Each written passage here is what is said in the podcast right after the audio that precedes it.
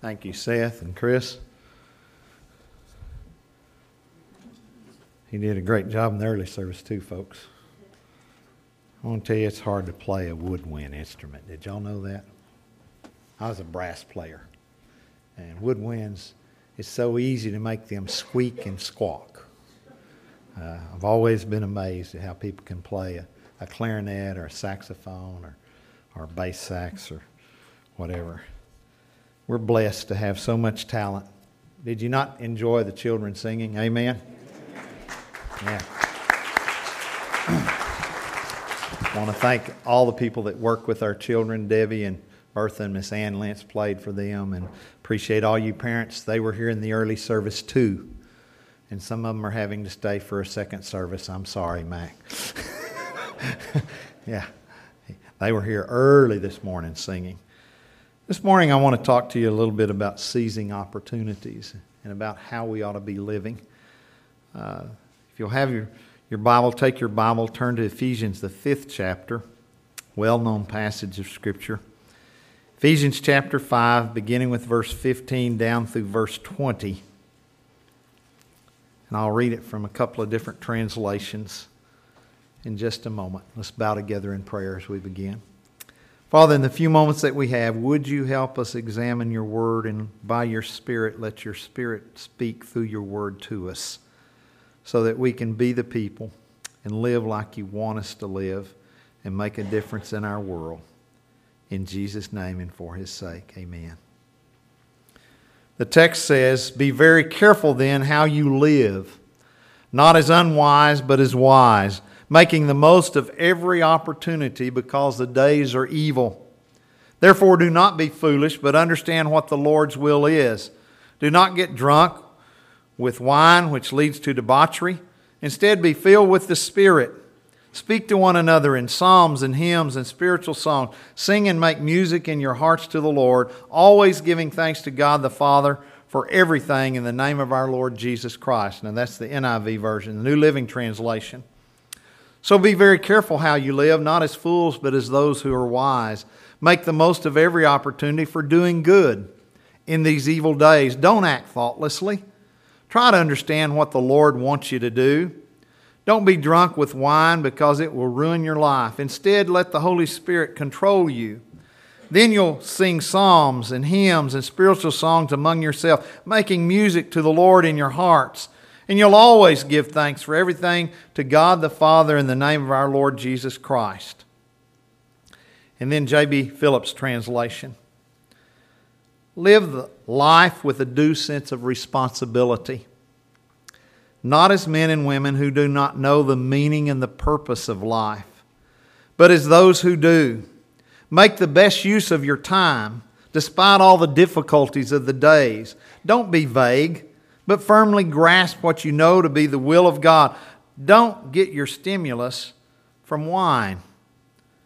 Rather, let your stimulus come from God's Spirit. Let His Holy Spirit stimulate your souls. Express your joy in singing among yourselves hymns and psalms and spiritual songs, making music in your hearts for the ears of God. And thank God at all times for everything in the name of our Lord Jesus Christ. I've been reading the autobiography of Jack Nicklaus. Some of you know who Jack Nicklaus is. He's one of the greatest golfers that's ever lived. Uh, when I was a boy, I looked up to him because I love golf, and I, that's one of the sports that I tried to watch whenever it's on TV, and I tried to follow. And I've been blessed through the years to meet a number of pro golfers. Uh, I used to work as an assistant manager of a Safeway store right next to the Colonial golf course up in Fort Worth off TCU's campus. So I got to meet Gary Player and a few people like him through the years. But Jack Nicklaus opens up his first chapter with these words. And you need to know something about Jack Nicklaus. He, he retired several years ago, but he has 18 major tournament victories, 117 tournament wins. He's one of five golfers total that has grand slams, and he has three of them. The other ones are Gene Sarazen, Ben Hogan, Gary Player, and Tiger Woods. This is the way he opens the chapter of his autobiography with these words Everyone's life is scattered with milestones, events that mark a change of course for better or worse. Frequently, they go unrecognized for what they were until hindsight produces 2020. Let me read it again in case it didn't sink in. Everyone's life is scattered with milestones, events that mark a change of course for better or for worse. Frequently, they go unrecognized for what they were until hindsight produces 2020 vision. The text this morning proposes to us how to live. Years ago, Francis Schaeffer wrote a book, and the title of his book was How Shall We Then Live? How ought we to be about life? How, how ought to we be living? What do we need to be doing? How do we need to be going about life? That's what proposes here. Hear the text. We are to be very wise in how we live and how we go about life. We're not to be foolish. Boy, how many of us have done foolish things? You don't have to answer that. How many of us have, have made an A plus in Stupid 101? You know, and I don't use that word stupid very often. I told our children not to use that word stupid. Uh, first grade teacher years ago used the word stupid in class, and my son came home and told him, told, told his mother and me, our teacher said a bad word. Now, we should never call anybody by that name. But all of us have done things that were not good for us to do. All of us have made decisions that were not good decisions. Maybe they were foolhardy. Maybe they were a little on the unwise side. Philip said, Live life then with a due sense of responsibility, not as men and women who do not know the meaning and the purpose of life, but as those who do. So, how are we to go about life? Well, don't be arrogant or ignorant. Know how to live life with some wisdom, some common sense, by using the brain power God gave us. Don't be blind to your own way of living. Have you ever done that? You can see everybody else's faults. You can point out everybody else's things they're doing wrong, but you can't look in the mirror and see your own faults. You can't see that you're just like them. This morning, when I came in about 6 o'clock, there was a bunch of people running down the road in front of the church. I had to wait for them. They, they went by right where I turned in. Had to wait for them. They all had headlights on their heads. I mean, they had these little devices that were about this wide, and they were all shining lights. Many of them had backpacks, and I just got out of the truck and I said, Is that Camp Gladiator going by? And the guy says, No, it's just a bunch of people trying to lose some weight. you know, I have to I have to admit, 6 a.m. in the morning on a cold morning like this, they ran in a group to support one another. I just hope they didn't fall. You know, hope the lights were doing something good for them because it's pitch dark out there. Have you ever seen somebody walking and texting? I mean, you know, Let's just, let's just play like this is happening. Because it happens every day. This group right here can tell. They got their phones out and they're walking, and they're walking, and they walk right into something. Mailbox, somebody in the hallway, high school. Can you text in the hallway at high school? Can you text in the hallway at high? They're not supposed to have their phones in class. Yeah, yeah. Yeah, I've got the high school principal over here. Uh, let, let me just reinforce what the rule is now. If you get caught texting in class, does the phone get taken up still?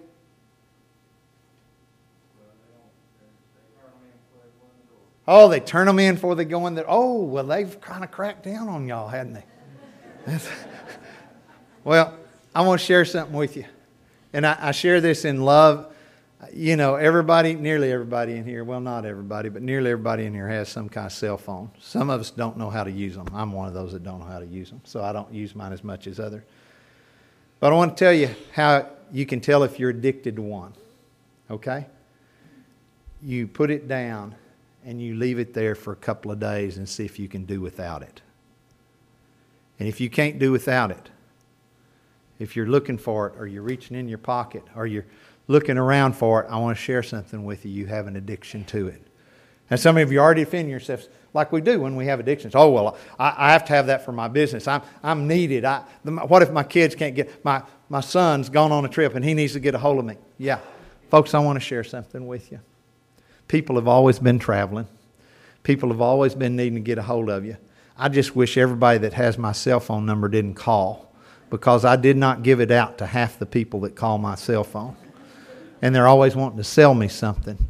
Or if I've got a deal for you, you know, want to sell me swampland in Florida or something. Uh, we need to pay attention to how we go about life, and that's what using wisdom is. Bob Fuller was here in the first service, and he sat right over here. Bob Fuller lost his dad a few years ago. Y'all may not know that. He sings in the choir up here. He lost his dad when a young person reached down in the floorboard to get their phone. And when they reached down to get their phone, they were still driving and they ran over his father while he was crossing the road in Fort Worth, Texas.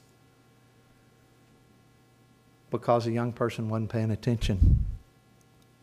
This last week, Jack Dillon Young, 21 years old of Leakey, Texas, was sentenced to 55 years in prison. In his statements to the court, he said, Every day I wished I'd have been the one that died. Every day I wished I could take back the grief and the heartache that I caused because of my behavior. You see, he had smoked marijuana before he got in the truck, and he was on a prescription drug. And he killed 13 people in a wreck when his truck went over into the passageway of First Baptist Church in New Braunfels. 13 senior adults returning from a trip, a, a retreat, died.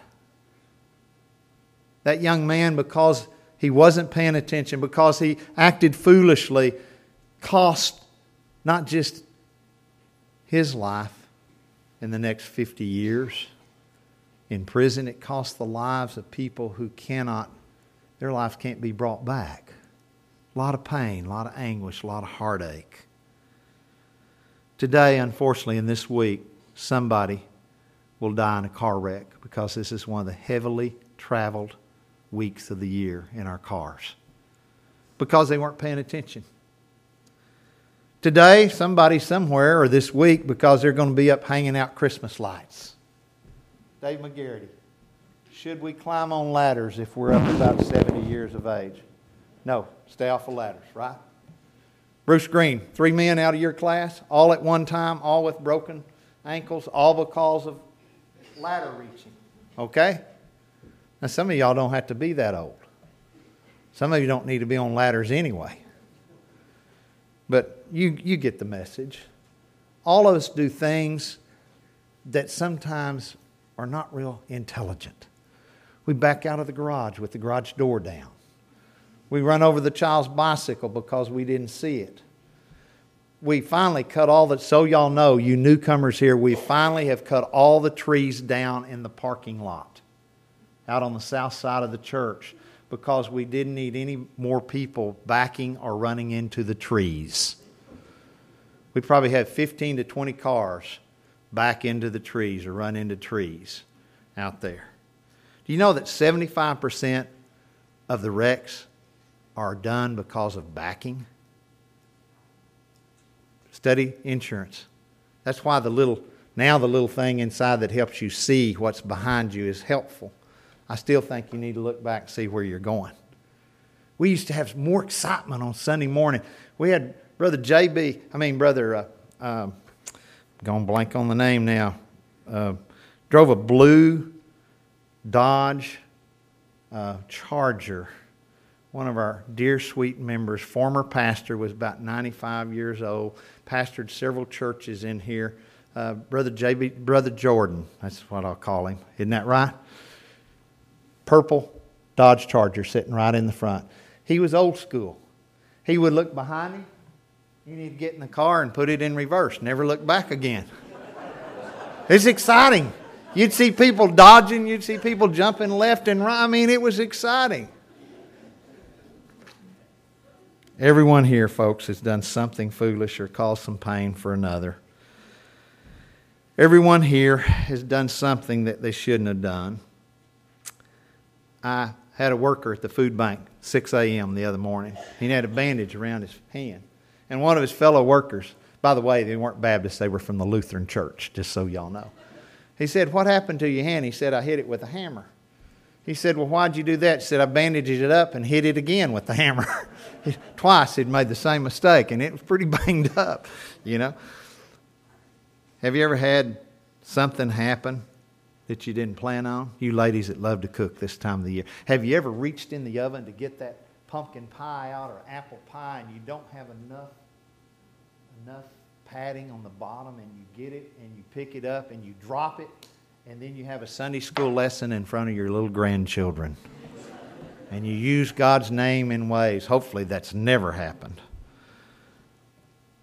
We're to seize the opportunities, folks, to live purposeful, wise lives.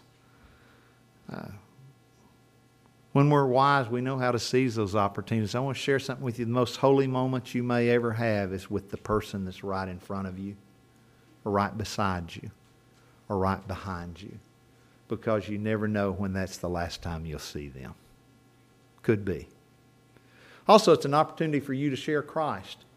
Sometimes God brings people across our paths that do not know the Lord Jesus, and He gives us opportunities to bear witness of His love and grace with them in ways. Hopefully, they'll catch us on a good day. Hopefully, they won't catch us when our flesh is making all the noise. We're to seize those opportunities to make a difference in our world, to do some good, to help someone else. Why? Because we live in days that are difficult and sometimes very evil. You know, it's hard to apologize to somebody after they're gone. It's hard to reconcile with somebody after the opportunity has passed by. It's sometimes we don't take advantage of the opportunities that are ours. Sometimes it's hard to help the very people we love the most. That's when it really gets difficult because something happened that fractured the relationship and we can't fix it. Only God can. But we can still pray, we can still encourage, we can still help. We're to understand what the Lord's will is. What is the Lord's will? What does He want us to do? We're all here, created by God. He created us to be who He calls us to be in Christ and use whatever gifts and talents that we have that He's given us to bless others. We're to know what time it is in our life. Is it early? Is it middle? Is it late? I want to tell you, it's always later than you think. And you've heard me say that a hundred times. Galatians 6:10 says it like this: We're also to do good, especially to those of the household of faith, the family of fellow believers. We're all Christians, most of us in here. We ought, ought to be helping our fellow Christians. We're not their judge, folks. You know, I've heard a lot of people badmouth California. Folks, California is a state just like Texas is.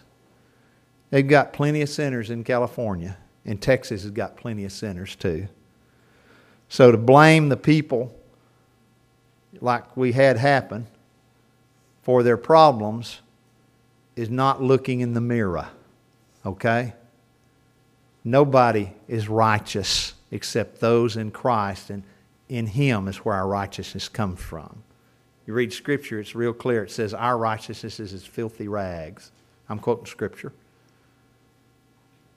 So be careful about judging others. The idea of losing 11,000 structures and seeing 30,000 people without homes that's burned to the ground and nothing left disturbs me, and it should disturb everybody in this whole country.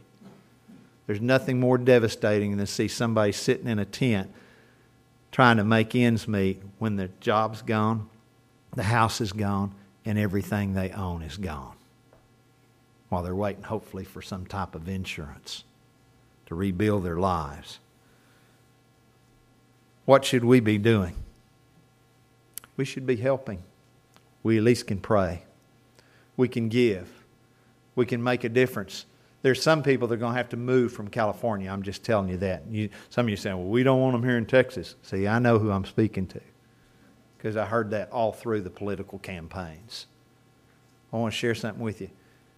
We live in a free nation in all different kinds of states with all different kinds of people, and Jesus loves sinners. That's who he died on the cross for. So we need to be careful about judging our other people of our nation, even though we don't agree with them. We can still show them respect. We can still pray for them. We can still witness to them. I want to tell you, there's nothing worse than an angry, frustrated Christian that's mad at the world and at other people because that is not the integrity of Christ. We're to live with a sense of joy. Well, how do we do that? How can you be happy when you're mad? You can't. The anger of man does not produce the righteousness that God desires. That's in James. And I know it better than anybody because I quote that verse of Scripture to me all the time, especially when I get upset. Jerry, the anger of man does not bring about the righteous life the Lord desires in me. It was Chardin who said that joy is the most infallible sign of the presence of God. We can do this by singing, by speaking to one another in psalms and hymns and spiritual songs, by making music in your hearts to the Lord. Sometimes we fail to recognize how much happiness can come from us just being joyful. I love to be around joyful Christians, don't you? Rather than cynical, skeptical, griping, complaining Christians. Give you a choice. You rather have joyful people or the other side? Tell me. Joyful, sure. Sure, joyful. I mean, I don't know about y'all. I was blessed a while ago by Seth playing the saxophone. Pastor, amen. I was blessed by the children singing. Amen. I was blessed by Chris, by Ann, by Alice, and by Maudie playing the instruments and all the guys up here. Where does the joy come from? It comes from the Lord. The joy of the Lord really is our strength. It really is. Kurt Kaiser was a friend of mine that died that, that Chris mentioned. I, I was fortunate. I was at Baylor in the early days when they started those youth musicals. Tell It Like It Is was the first Christian musical that actually was nationally broadcast. It was in that and another musical called Natural High. And you say, well, what's Natural High about? It was written during the drug scene to try to reach young people who were on drugs. Some of the words went like this it's a scientific formula effectively reduced to simple terms so anyone can try. It's a perfectly legal, non chemically induced, logical, natural high. I want to tell you, folks, I memorized that 47 years ago. That's pretty good. Did you see what stayed with me? There's a sweet, sweet spirit in this place. We sang it every Wednesday night at BRH Choir when we led worship on campus. And then a song like Oh How He Loves You and Me. So simple, so profound. God really does love us. He loves you and He loves me. He gave his life. What more could he give? Oh, how he loves you and me. Yeah, I was fortunate. Two to three years ago, I was at a reunion at Seventh and James Baptist Church where Kurt Kaiser was there. Ken Medema, who was a very well known blind Christian musician, was there. And Charlie Brown, also another music writer and composer.